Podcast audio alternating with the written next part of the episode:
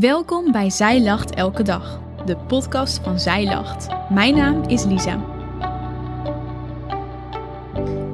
Dit is de overdenking van 8 juli door Teerza Rots.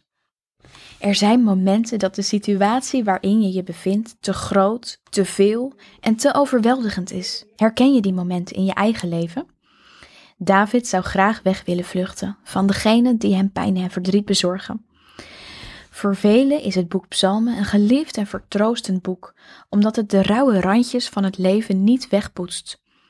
Vandaag krijgen we een inkijkje in het hart en geloofsleven van David. In Psalm 55, vers 7 lezen we: Gaf iemand mij vleugels als van een duif. Ik zou wegvliegen naar waar ik blijven kon. In welke situatie bevindt David zich en wat wil hij achter zich laten? In elk geval lezen we dat hem pijn is aangedaan door iemand met wie hij zeer vertrouwelijk omging. Iemand met wie hij het geloof deelde. Iemand die hij respecteerde, die dicht bij hem stond. In Psalm 55, vers 13 tot en met 15 lezen we: Het is geen vijand die mij hoont, anders zou ik het verdragen hebben. Het is niet mijn hater die zich tegen mij verheft, Anders zou ik mij voor hem verborgen houden. Maar u bent het, o sterveling, als mijn gelijke, mijn leidsman en mijn bekende. Wij, die zeer aangenaam en vertrouwelijk met elkaar omgingen. Wij wandelden in gezelschap van velen naar Gods huis. Oei, dit doet pijn. Proef je de droefheid in deze tekst? Hoe diep David is geraakt? Hoe hechter je band is met iemand, hoe dieper je verwond kunt raken. Juist als iemand heel dichtbij jouw vertrouwen beschaamt, raakt dat je tot het diepst van je ziel. Je kunt er emotioneel helemaal kapot van zijn. Als je geestelijk verbonden bent of bent geweest met die persoon, kan ook dit diepe sporen trekken. David maakt in zijn leven veel vervelende en angstaanjagende dingen mee. Dit roept heel wat emoties bij hem op.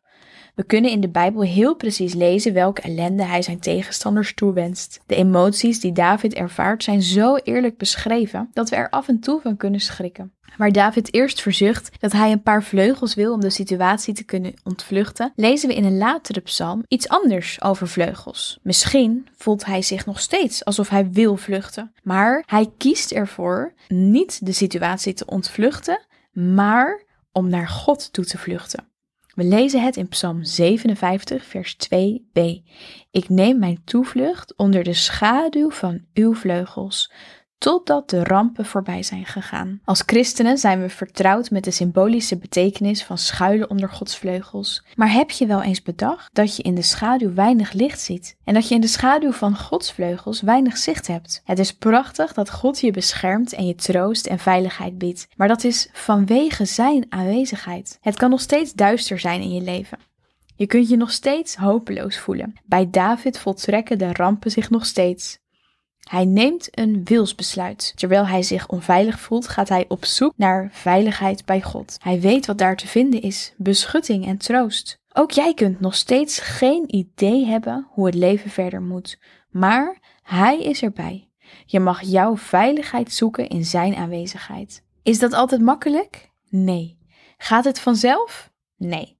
Is het nodig en goed? Ja. De goedheid van God stopt niet. Ook niet in jouw persoonlijke leven. Ook niet in de omstandigheden waarin jij je bevindt. De trouw van God hield David op de been. Ik bid je toe dat Gods trouw ook jou op de been houdt en dat God jouw helper mag zijn in jouw situatie op dit moment.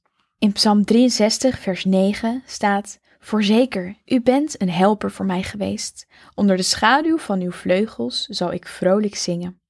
En in Psalm 59, vers 17 en 18 lezen we: Ik echter zal van uw macht zingen en smorgens vrolijk zingen van uw goedertierenheid, want u bent voor mij een veilige vesting geweest, een toevlucht in de dagen dat angst mij benauwde. Voor u, mijn kracht, zal ik psalmen zingen, want God is mijn veilige vesting, mijn goedertieren God. Verbijsterend hè? Zingen in de schaduw van Gods vleugels. Dat gaat wel heel ver. Toch kan het blijkbaar.